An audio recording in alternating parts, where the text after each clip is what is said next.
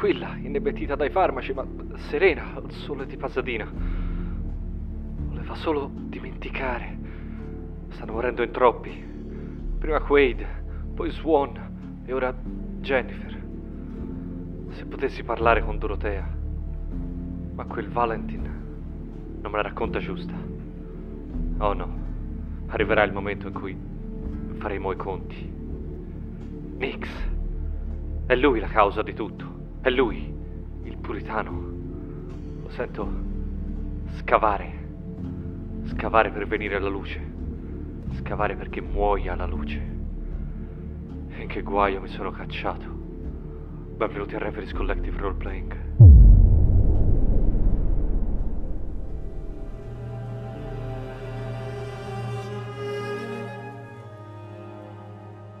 Non voglio neppure guardare. Prendo un sospiro, distolgo lo sguardo. Sono... Beh, sono dispiaciuto. Distogli lo sguardo da il corpo di Jennifer Desiderio che è a terra, in mezzo alla strada, sporca di sangue. Un guidatore se l'è ritrovata sotto l'auto, troppo tardi per fare qualsiasi cosa. La guarda sconvolta. Non posso fare a meno di, di non sentirmi colpevole. Hai un forte senso di colpa e una paura sotterranea perché solo questo nome, Nix, è in grado di provocare la morte. La gente preferisce morire piuttosto che accettare il suo ritorno. E ti hanno detto che sta scavando, come stanno scavando quegli operai laggiù. Ti allontani dalla scena che sta diventando frenetica. Altre persone accorrono, le suore sono tutti presi dalla disperazione, dal tremendo incidente. Tu non puoi fare a meno di guardare dall'altra parte dove lavorano gli operai.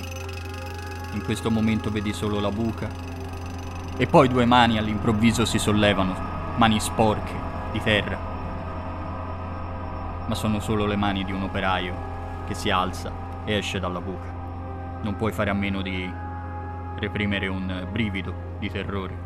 Potevano essere le mani del puritano che si è fatto strada scavando.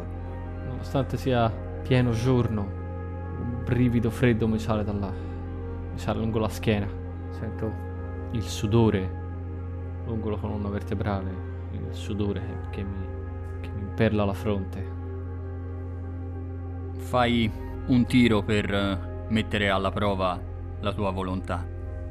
Ho un 8 di dado più 2, 10. Perdi uno di stabilità. Come reagisci alla morte di Jennifer Desiderio? Dopotutto, se tu non eh, fossi venuto a farle quelle domande, a ricordarle quelle cose, cose che voleva dimenticare, non sarebbe morta. È colpa mia. Sono. rimango come imbambolato all'angolo di strada prima di, prima di andare via a fissare. A fissare da un'altra parte, a fissarmi, a fissarmi le scarpe. E, e- è colpa mia, non riesco. non riesco a non sentirmi completamente colpevole. Ero una persona fragile che stava cercando di nascondersi, stava cercando di dimenticare qualcosa nel suo passato. Io sono voluto venire fin qua a scavare nel suo passato. A scavare come, come quella. Quella cosa che adesso sta. sta scavando. Sembra quasi di sentire questo suono nella terra. Ma è colpa mia se non fossi venuto a disturbarla, se non fossi venuto a ricordarle quello che voleva dimenticare, non sarebbe. non sarebbe successo. R- ritorno verso la macchina, affrettando il passo, cercando di lasciarmi il corpo insanguinato di Jennifer sull'asfalto alle spalle, il più in fretta possibile. Sì, sai anche che forse ad un certo punto potrebbero pensare anche a te. Preferisci essere il più lontano possibile quando questo accadrà.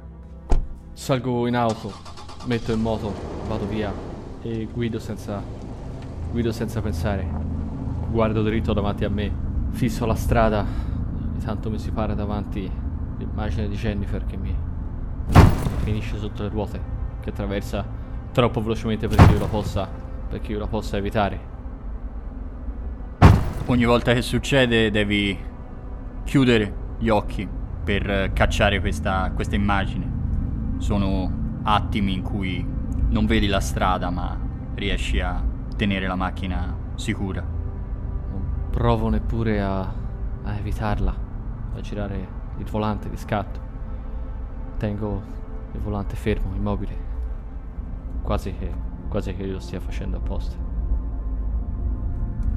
A volte il corpo che investi non è più quello di Jennifer, somiglia a quello di Mimi Lomax, morta sul letto in Wyckoff Street.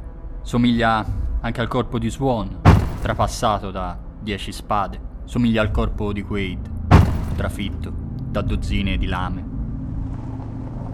Mi fermo a metà strada tra Pasadena e Los Angeles. Mi fermo a una cabina del telefono. Prendo il biglietto da visita di Billy Who. Ecco un po' quel numero. Il telefono sembra suonare per un po' a vuoto, ma poi ti risponde la voce di Billy Who. Billy, Sì? sono Damour, Harry Damour. Ci siamo conosciuti al Magic Castle. Ah, Harry! Che Sì. piacere sentirti.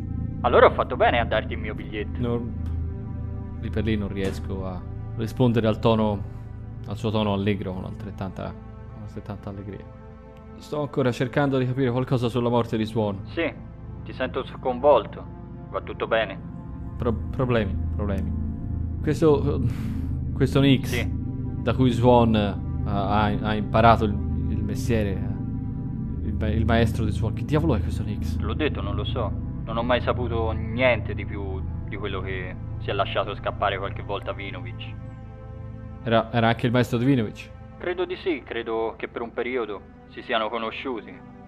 Il nome Battlefield ti dice niente? Credo che sia un altro, un altro prestigiatore. No, no, Butterfield no, non l'ho mai sentito. Se è un prestigiatore non è abbastanza famoso. Questo, il, il puritano, ti dice niente? Il puritano. E chi è?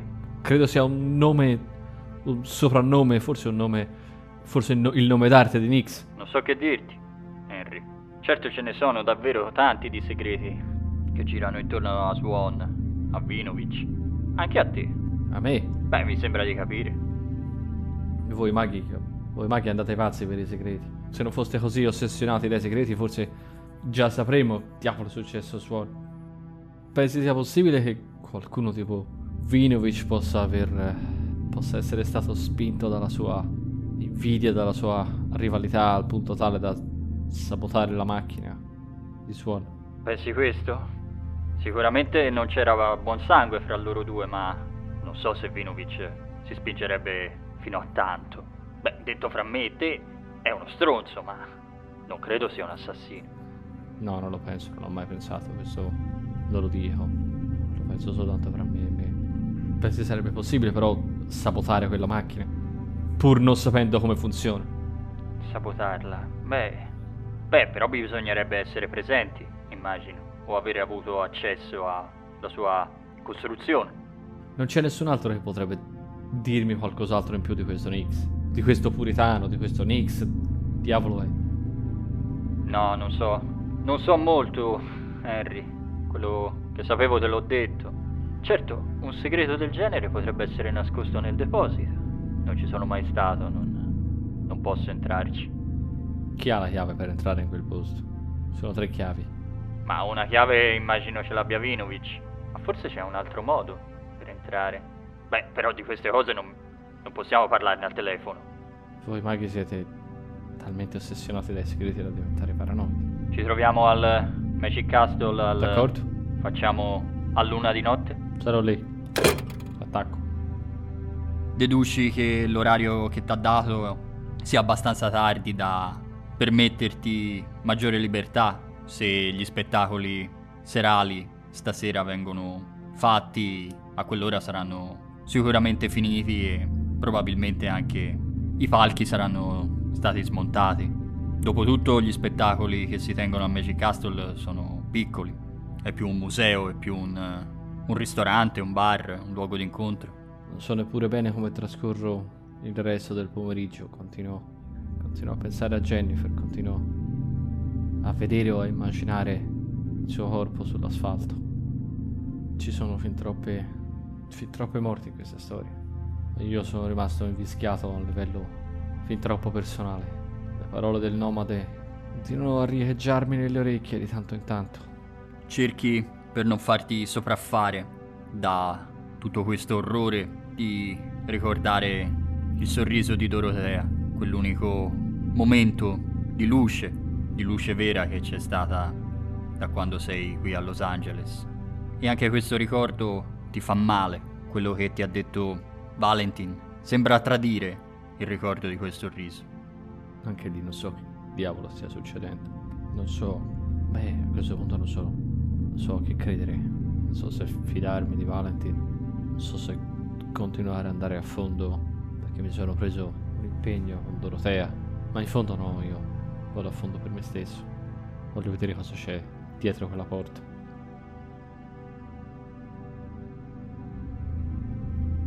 È con questi pensieri che questa notte ti avvii per la strada che porta al Magic Castle.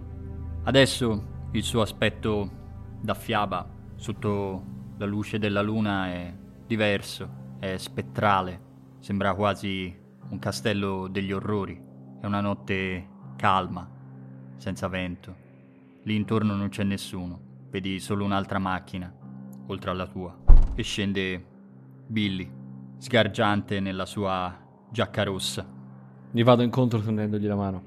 Te la stringe in modo sicuro e divertito. Ha un atteggiamento molto amichevole. Beh, se mi aiuti a entrare lì dentro puoi tenerti tutti i segreti che ci trovi. Oh, non chiedo così tanto, ma anche solo un'occhiata la, la vorrei dare, sì. Ma lo sapevo che con te ci sarebbe stato da divertirsi. Come pensi di fare? Mi hanno detto ci vogliono tre chiavi per entrare. Sì, ma possiamo passare di sopra. Di sopra? Sul tetto. Uno dei lucernari dovrebbe essere proprio esattamente sopra il deposito. Non pensavo mi sarei più ritrovato a sgattaiolare sui tetti. Andiamo, seguimi. Muovendosi con eh, sicurezza, fa il giro del, del castello. Si è portato dietro una valigetta da cui fa uscire una, una scala pieghevole che appoggia su un muro e agilmente vi sale sopra e ti invita a fare lo stesso. Lo seguo. Devo pensare in tutti i modi che le, le risposte che cerco siano oltre quella porta. Oltre quel lucernario, quanto sembra. Vi muovete svelti sui tetti del Magic Castle. Certo non, av- non avresti mai pensato di trovarti quassù e guardare Los Angeles eh, da questa angolazione. È quasi surreale. No, non avrei mai. Non avrei mai creduto, no. Segui la giacca rossa di Billy fino a un lucernario. Ecco, dovrebbe essere questo. Con eh, movimenti rapidi tira fuori dalla giacca un eh, temperino con la punta di diamante e taglia uno dei pannelli di vetro del lucernario. Sei venuto attrezzato. Ho fatto di peggio. Ho i miei segreti. Dopodiché, Non c'è l'allarme, vero? no, o almeno me lo auguro. Che razza di situazione sono andato a cacciarmi. Mi faccio avanti per il primo. Sì. Mentre ti sporgi per eh, calarti all'interno, ti mette la mano sulla spalla e ti dice: Fai attenzione. Magari non ci sarà l'allarme, ma io mi aspetterei qualcosa di decisamente insolito da un posto del genere. Qualcosa del tipo. Cristo santo. Non aspetto neppure una risposta. eh. Con un sospiro fra il rassegnato e lo scocciato mi faccio avanti. Cercando di fare attenzione a. non so cosa. Vedi che il pavimento non è troppo lontano. Puoi saltare. Ti lasci cadere al centro di una grande stanza. Buia. Il pavimento ti sembra decorato, ma non puoi dirlo con certezza. Ti guardi intorno e capisci che è un ambiente grande. E dopo pochi istanti anche Billy atterra accanto a te. Poi si muove e fa scattare un interruttore. Diverse luci si accendono e illuminano una stanza piena di scaffali, teche di cristallo. Ci sono centinaia di libri, dozzine e dozzine di poster, locandine sulle pareti, colonne, statue. Sembra un gigantesco museo. Wow! Ecco com'era. Il sogno di tutta la vita, eh, belli. Davvero. Tre chiavi per proteggere tutti i segreti di voi illusionisti e poi era f- così facile. Chi l'avrebbe mai detto? Ho cercato la roba di suono. Dove dovrei cercare? Dove, dove inizieresti a cercare? Non ne ho la più pallida idea. Guardiamoci intorno. Sembra un bambino nel negozio di dolci. Lo vedi che gira in modo ozioso e con un'aria sorpresa, stupefatta, divertita. E a questo punto io non ho quasi interesse in quello che sta facendo lui.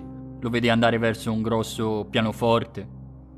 Poi si avvicina a alcuni manichini e statue che hanno addosso degli abiti di scena dall'aria vecchia e magari anche preziosa. Senti che è un posto dove potresti passare ore senza trovare quello che cerchi. C'è fin troppa roba qui. Mette quasi le vertigini. Comincio a guardarmi intorno un po' a casaccio. Abbassi anche lo sguardo a un certo punto e vedi che il pavimento alterna i colori bianco e nero secondo alcuni motivi geometrici. Poi vieni attirato da qualcosa. C'è un'altra stanza oltre questa e oltre due drappi rossi. Sono quasi rassegnato. Come, è come, è come cercare il proverbiale ago nel pagliaio. Non so da che parte rifarmi. Billy è, sarà entusiasta di essere qui dentro, ma io sono qui per un motivo ben preciso. Mi guardo intorno, cammino e beh sì, a questo punto vado anche nella stanza successiva, spinto da, beh, da non so bene la speranza, chissà quale speranza di trovare chissà che cosa. Sì, c'è un'altra stanza. È più piccola. Anche qui c'è un grande scaffale pieno di libri, ma c'è anche qualcos'altro. Su una parete c'è un grande dipinto. Rappresenta un uomo, ben vestito, probabilmente un mago, un illusionista, e la sua figura è iscritta in un triangolo. Sul lato sinistro del triangolo c'è un paesaggio assolato, con alcune figure angeliche, alcune con la testa di animale, mentre dall'altra parte il paesaggio è notturno, misterioso, con figure decisamente demoniache e tentatrici. È un eh, dipinto molto colorato che attira la tua attenzione.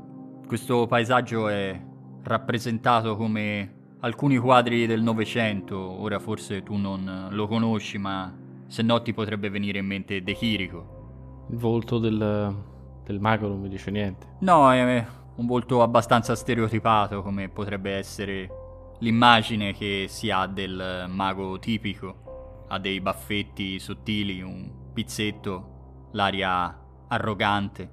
Le altre figure? Le altre figure sono strane. Alcune sono vestite con eh, delle toghe e hanno la testa di animali, come uccelli rapaci, una testa di agnello, angeli, nuvole, mentre nel lato destro c'è la luna, delle colonne, una figura femminile ma demoniaca. È un quadro che ha qualcosa di sottilmente inquietante e mi fa riecheggiare nella mente quella frase di, di Quaid prima di morire. Strada sottile fra, fra l'inferno e il paradiso. Sì, ti sembra questo? Strada sottile. Allungo la mano a sfiorare con le dita la parete, la tempera. Sembri quasi perderti quando un rumore alle tue spalle attira la tua attenzione. Ah, sei qui! Che stavi facendo? Hai mai visto niente del genere? Ti dice niente questo? No. Hai dato un'occhiata a questi libri? Si avvicina verso la, la libreria che si trova in questa stanza, che è più bassa. Ci sono degli scaffali ad altezza uomo. Eh, curioso.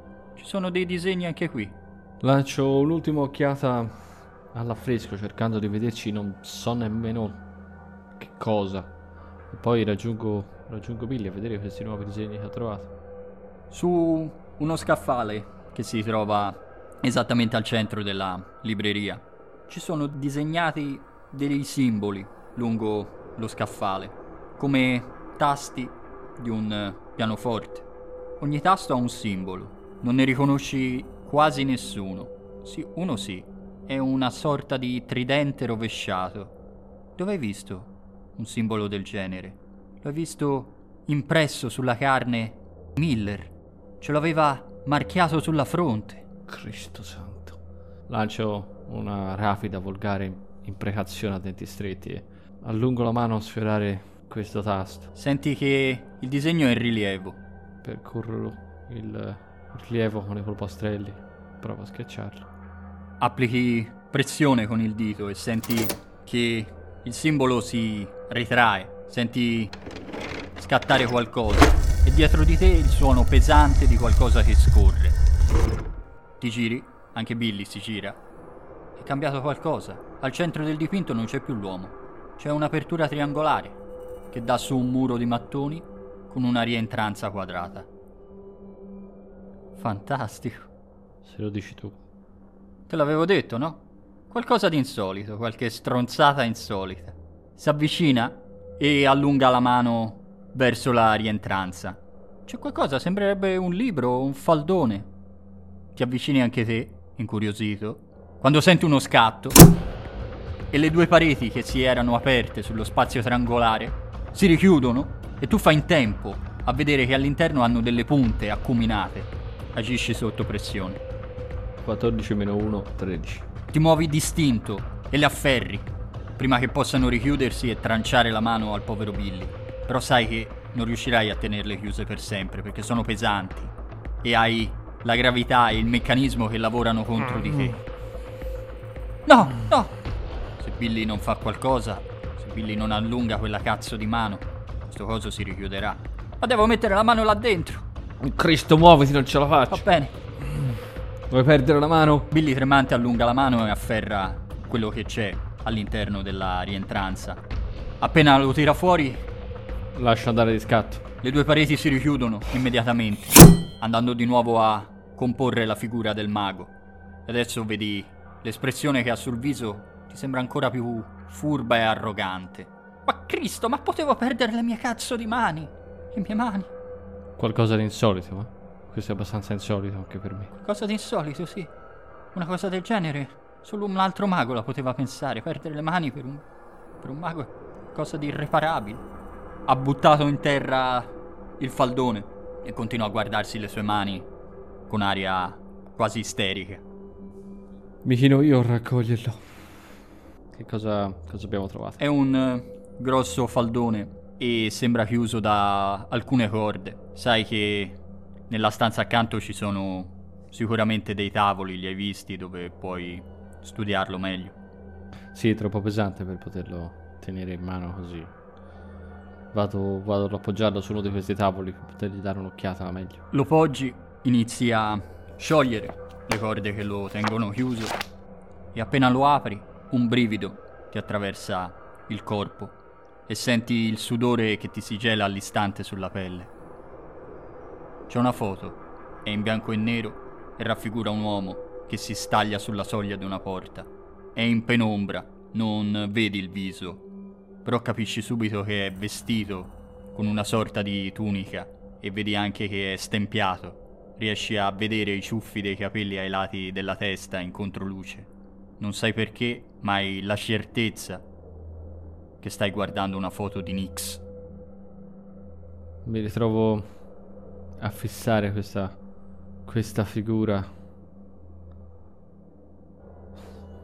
Sì, ho, ho, ho un brivido questa, questa figura, questa persona, questa cosa che sta, a quanto, quanto detto Jennifer, sta scavando per tornare. Trovato niente di interessante? Nix. Alzo la foto e la appoggio da una parte sul tavolo. Alzi la foto e facendolo subito vedi cosa c'è sotto. E c'è un altro foglio. Stavolta è un disegno. Attira subito l'attenzione di, anche di Billy. È un disegno che sembra fatto a china e rappresenta un uomo che ha la testa chiusa nella morsa di una mano. Lo vedi urlare e le dita della mano sembrano penetrarlo. Ma cos'è? Un altro dei vostri trucchi. Non ho mai visto un trucco del genere. Un altro dei suoi trucchi, immagino. Ripugnante. Con mano tremante, Billy lo gira e ce n'è un altro. Sempre nello stesso stile, disegnato anche questo a china. C'è un uomo che sembra vomitare una figura serpentina fatta di fuoco. Ma, eh, ma che diavolo? Gira velocemente anche questo e poi ce n'è un altro, dove un altro uomo, nello stesso stile, guarda la sua mano, che sembra privata della pelle, e invece dei muscoli e delle ossa si vede solo tenebra. Ma che roba è questa? Se questi sono i trucchi di Nix, non c'è da stupirsi che nessuno si ricordi di lui. Ancora uno. E ce n'è un altro. Con una testa che sembra essere la raffigurazione della testa di quello che pensi essere Nix. Anche questa è in penombra, ma chi ha fatto questo disegno ha voluto rappresentarlo con qualcosa al centro della fronte.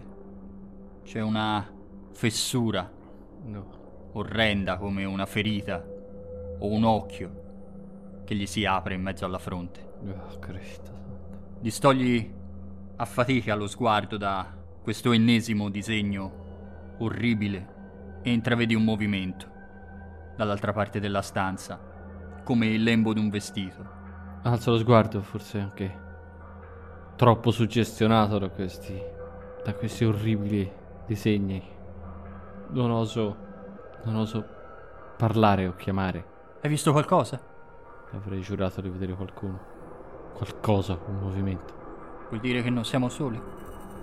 Billy si, a- si allontana dal tavolo con aria circospetta, si muove guardandosi in tutte le direzioni. Qualcosa di insolito, Billy, qualcosa di decisamente insolito. Lo sapevo, te l'avevo detto. Ci tengono questi stronzi ai loro segreti.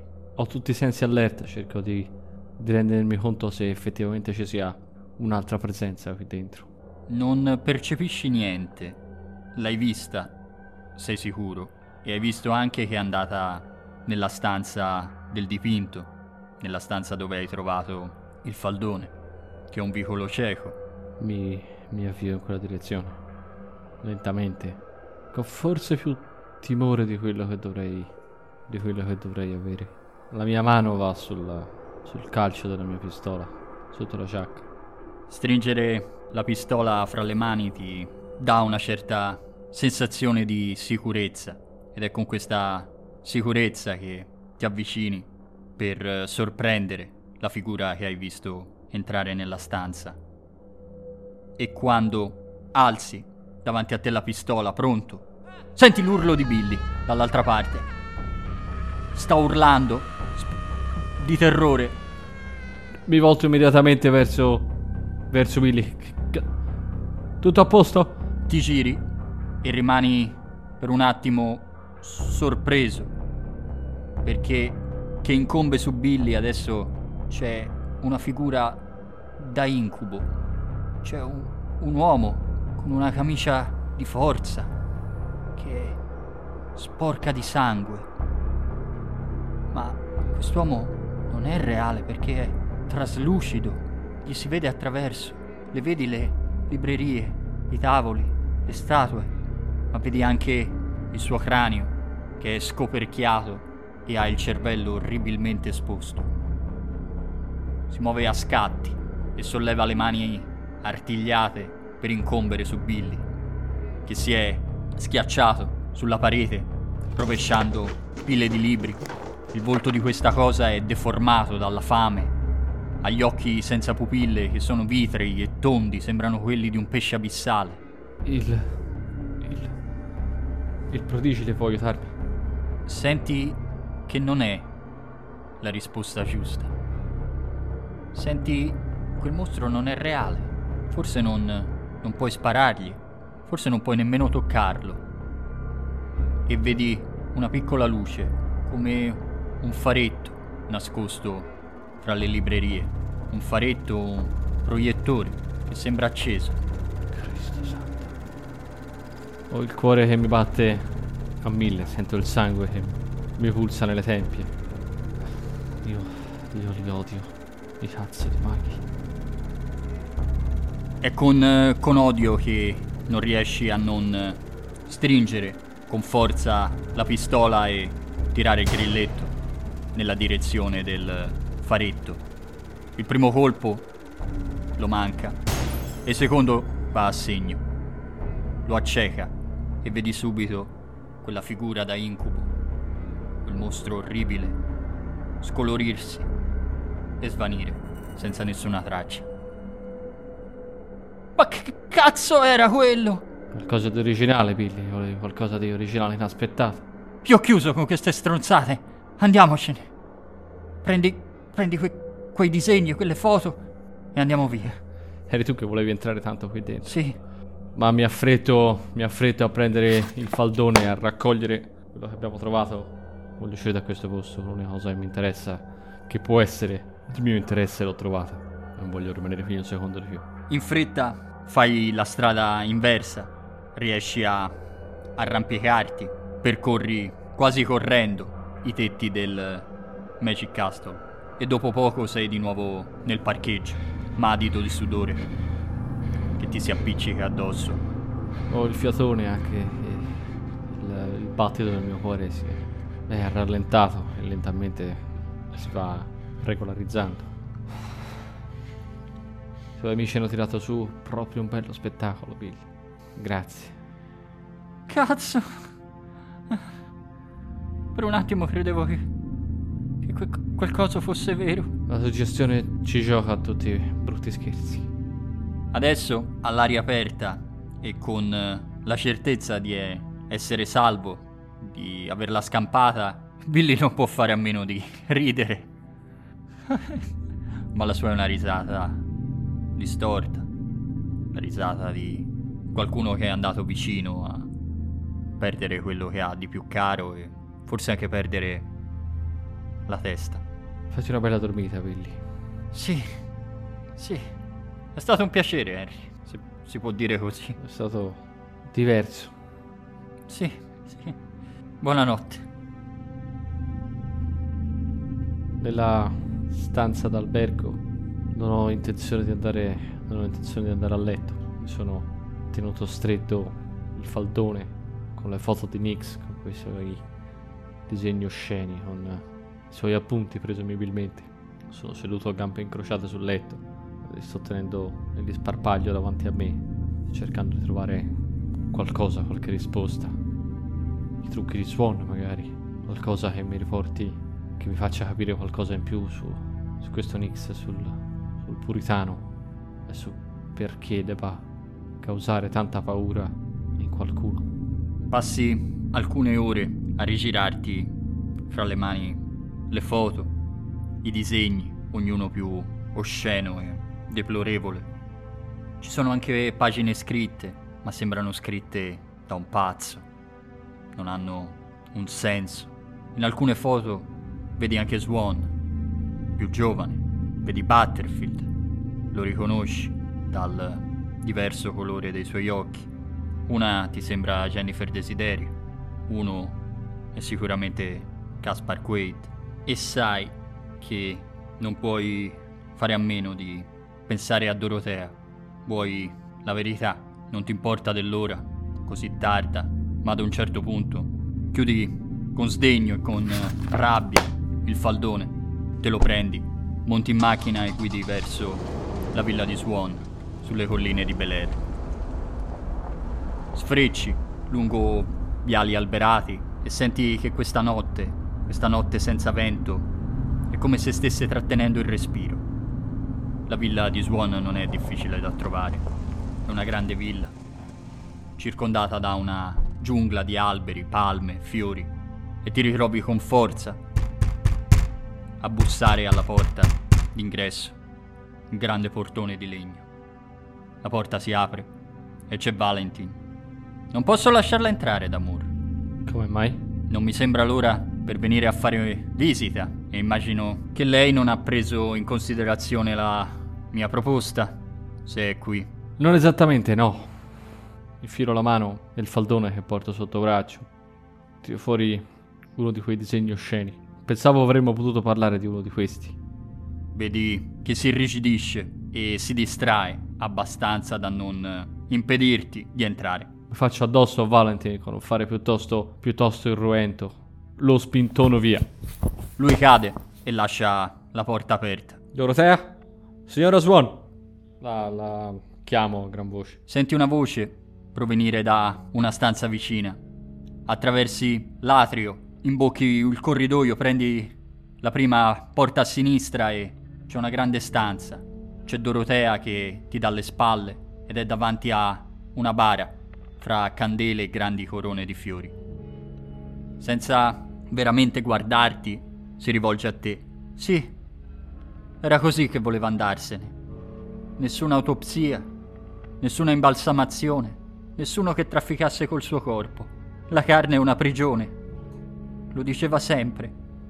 La carne è una prigione, solo la magia ci rende liberi. Poi finalmente si gira per guardarti.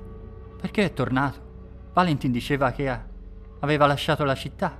Valentin diceva che lei voleva che io lasciassi la città. Ha detto così. Mi ha dato un mucchio di soldi per farmi andare via. E lei è rimasto. Ha continuato a scavare. Voglio vederci chiaro. Suo marito non è l'unico implicato in questa storia ad essere morto. Chi è morto? Caspar Quaid è morto. Sì. Jennifer Desiderio è morta. Quando dici questo nome, vedi la commozione nel- nei suoi occhi e soffoca un singhiozzo. No, è morta. Che le è successo? Era terrorizzata, terrorizzata dal puritano. Non, Terrorizzata da Nix. non voglio più sentire questo nome. Tiro fuori lo stesso disegno di prima o un altro per farglielo vedere. Chi è questo Nix? D'accordo. D'accordo, non in questa stanza, non davanti a Philip. Mi segua.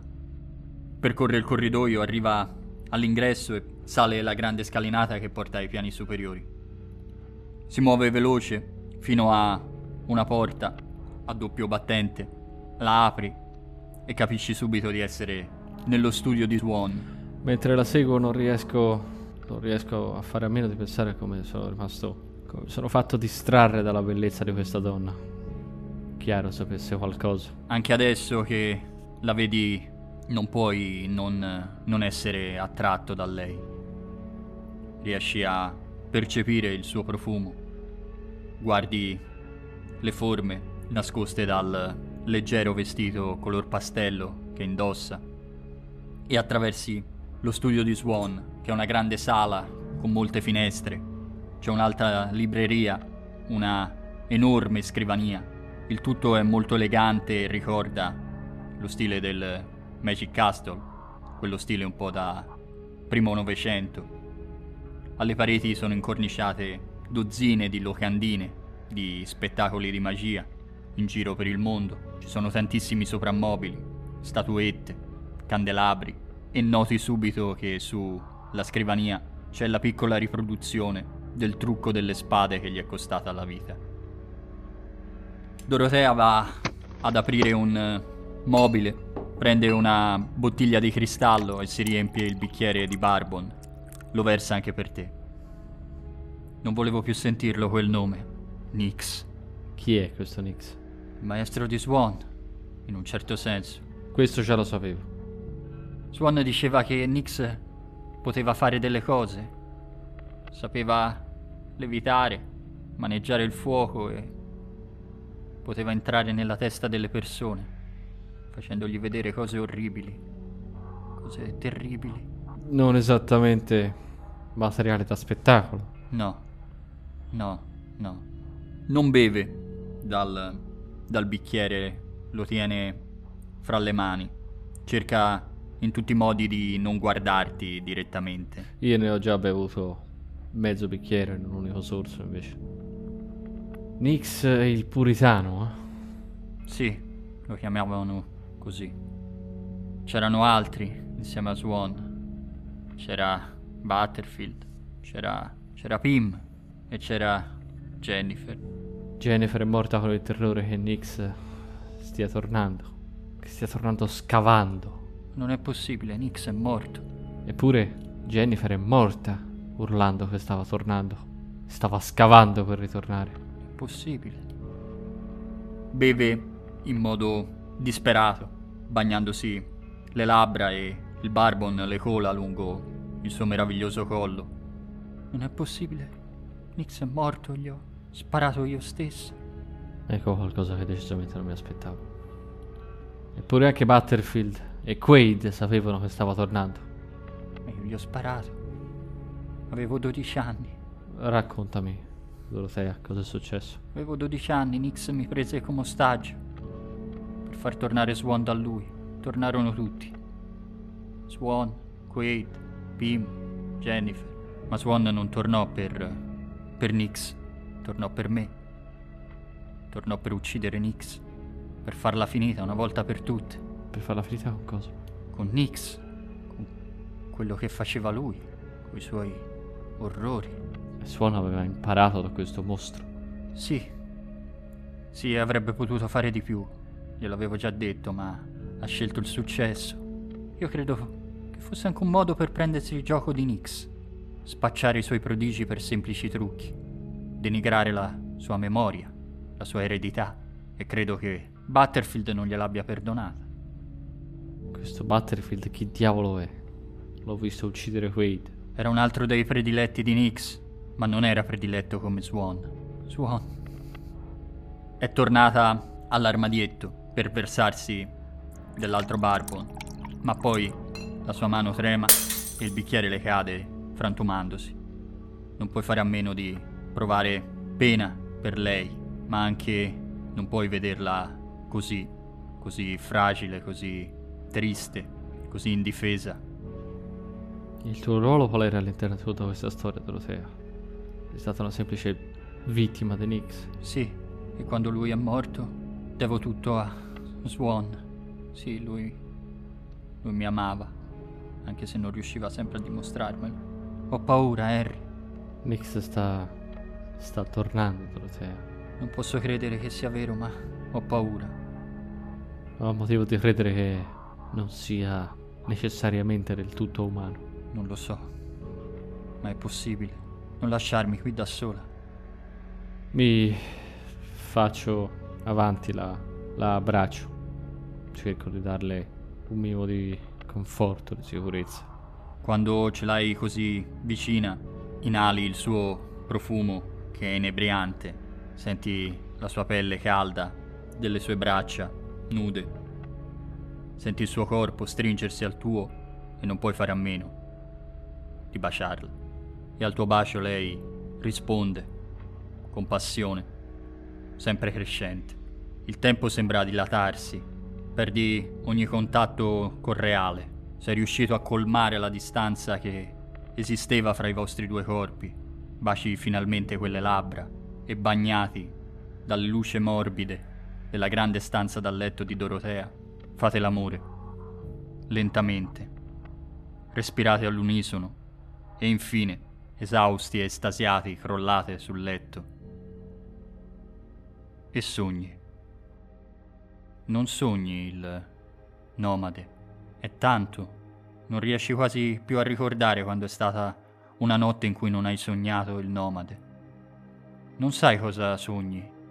Non te lo ricordi. E al risveglio fra le braccia di Dorotea ti viene in mente una leggenda. Te la raccontata Otis Voigt. La tua mente va a lui anche perché Dorotea sta passando la sua mano sui disegni dei tuoi tatuaggi.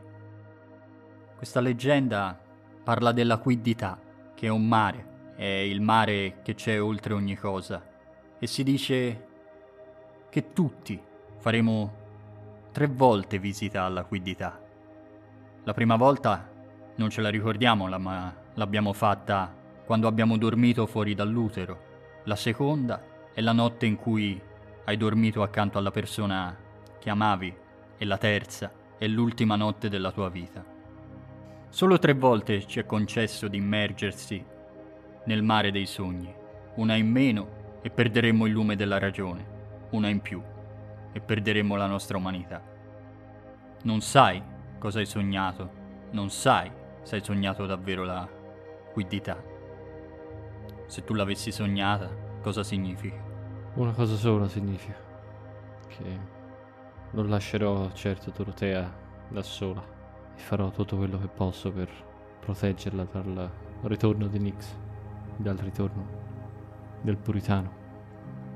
Mentre le fai questa promessa, non a voce, anche solo guardandola negli occhi e carezzandole il viso, senti il suono del vento che soffia, ma non sembra essere fuori, sembra essere direttamente dentro la casa. Senti inoltre un'altra sensazione. I tatuaggi si stanno scaldando. È qui. No, non andare. Mi alzo dal letto mi rivesto con una calma ingiustificata. Sono perfettamente conscio che la pistola non mi servirà poi a molto, ma la prendo. Ripongo molta più, molte più speranze e fiducia nel prodigere. Lo stringo nella mano sinistra nell'infilarmelo in tasca. Lentamente esci dalla stanza, dal letto, percorri il corridoio e scendi le scale. Vedi qualcosa all'imboccatura del corridoio, al piano di sotto. C'è una figura, è una silhouette buia, senza dettagli, ma a forma umana. E più t'avvicini e più noti un'altra cosa. Non hai piedi. Sembra galleggiare. È un secondo e la figura si avvicina, verso di te. Senti i tatuaggi che avvampano di dolore la figura retrocede, come stupefatta. Non puoi fare a meno di afferrare la pistola. Gliela punto contro e anzi faccio un paio di passi nella sua direzione. Diavolo, che diavolo è? La figura sembra ripiegarsi su diversi angoli, come un origami. Si ripiega fino a scomparire del tutto.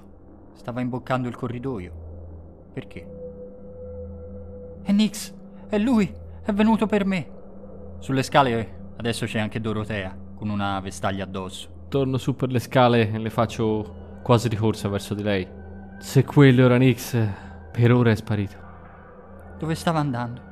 Io non rispondo, non ho, non ho il coraggio di dirle stava venendo per lei. Torno semplicemente ad abbracciarla, ancora, ho ancora la pistola in mano. Lo fai, ma Senti anche di doverla mettere al sicuro perché la sensazione che i tuoi tatuaggi ti stanno trasmettendo non si è placata del tutto. È ancora da qualche parte. Andiamo via da qui, Dorotea. Via, via da questa casa. Adesso? Subito. Via da qui. Come è venuto potrebbe tornare. Va bene. Vado a prendere le mie cose. Fai in fretta. Lei sparisce lungo le scale. Tu rimani sui gradini, i sensi allerta, quando rivedi quella figura nel corridoio, più avanti. Lasciala in pace, Nix. Torno a farmi addosso, avanti alla figura, con la, con la pistola spianata, la mano sinistra nella tasca dei pantaloni, che stringe il prodigere al punto da, da farmi male al palmo con i, suoi, con i suoi angoli appuntiti di metallo. La figura non sembra porre tanta attenzione a te, ma sembra muoversi in modo lento ma inesorabile lungo il corridoio, il corridoio che tu hai percorso, il corridoio che ti ha portato davanti alla bara di Swan. La incalzo e vado dietro. Lasciali in pace, Nick. Appena varchi la soglia del corridoio, è un attimo e davanti a te si para un, un muro di fiamme. Senti un calore strepitoso, sembra vero, non è un'illusione ma stringendo in mano il prodigile sai che puoi varcare. Lo stringo abbastanza da, da ferirmi stavolta. Sentire il calore del sangue sul palmo della mano e attraverso il fuoco che c'è davanti a me. Posso attraversarlo. La tua mano avvampa della luce del prodigile, una luce resa rossa dal tuo sangue, e attraversi questo muro di fiamme. Sei davanti a quella figura che adesso ha qualcosa al posto dei piedi c'è del fuoco, una fiamma sottile, sembra quasi un'aureola che poi si scioglie in una corda, in un serpente di fiamma che inizia a strisciare sul pavimento nella tua direzione. Stringo il prodigile in mano e gli punto la canna della pistola contro. Quanto, per quanto assurdo sia, serve comunque a darmi un falso senso di sicurezza, forse. Questo è uno dei trucchi di Nix. La mano ti sanguina e il dolore che ti attraversa il pugno è intenso. Non senti quasi più nemmeno i tatuaggi ardere. Spari un colpo nella direzione di questa figura, che nuovamente sembra ripiegarsi su se stessa, fino a diventare qualcosa di piccolo e con eh, strani movimenti geometrici. Vola, mossa da un vento invisibile, nella direzione del- della bara di Swan. Ho quasi paura di avvicinarmi al feretro. Lo faccio con la pistola in mano, lentamente. Vado a aprirne il coperchio, impaurito all'idea di quello che ci potrei trovare all'interno. Non riesci a aprirlo, è chiuso da qualcosa, da un sigillo. Ma ti colpisce l'atteggiamento della figura, perché anche se non ha lineamenti, il suo volto è una sbavatura nera, ma sembra fissarti. Poi, come è arrivata, fissando la bara, sparisce. In tempo per- perché arrivi Dorotea. Cosa voleva? Perché è qui? Non ne ho la più pallida idea. Andiamo via da qui. Ti metterò al sicuro. Fosse l'ultima cosa che faccio. C'è un'ultima cosa che vuoi fare. Sei sconvolto da quello che hai visto, sei furioso per quello che stai attraversando. Sai che in qualche modo la colpa è di Swan. Perché la creatura si è fermata davanti alla bara? Perché non ha fatto niente? Perché è andata via? Voglio vederlo. Voglio vedere il corpo. Non mi interessa se Dorotea strilla. Ed è con questi pensieri che afferri uno dei candelabri che ti sembra abbastanza pesante per far saltare i sigilli della bara e inizi a tempestarla di colpi. Dorotea è è sconvolta ma non, non fa niente per fermarti. Poi senti arrivare un'altra persona nella stanza ed è Valentin. Ma che sta facendo? Questo è un sacrilegio! Devo vederlo, Valentin. con un colpo più forte spezzi il sigillo e scacci in malo modo Valentin eh, cerca di fare uno scatto per fermarti. Te ne liberi con una gomitata e apri la bara. Davanti a te c'è il corpo di Swan, vestito di nero. È lui, lo riconosci. È contento adesso? Lo sei? Ti basta vedere il corpo di Swan? A questo punto non so che cosa potrebbe rendermi contento, soddisfatto. Ma no, allungo la mano, lo tocco. Ha una consistenza strana. Non sembra carne. Lo tocchi e, con rabbia, prendi il suo viso. Le tue dita afferrano la sua mandibola. Gli apri a forza la bocca e con uno strappo gli porti via la mandibola. Non esce sangue, esce polvere, bianca. È gesso.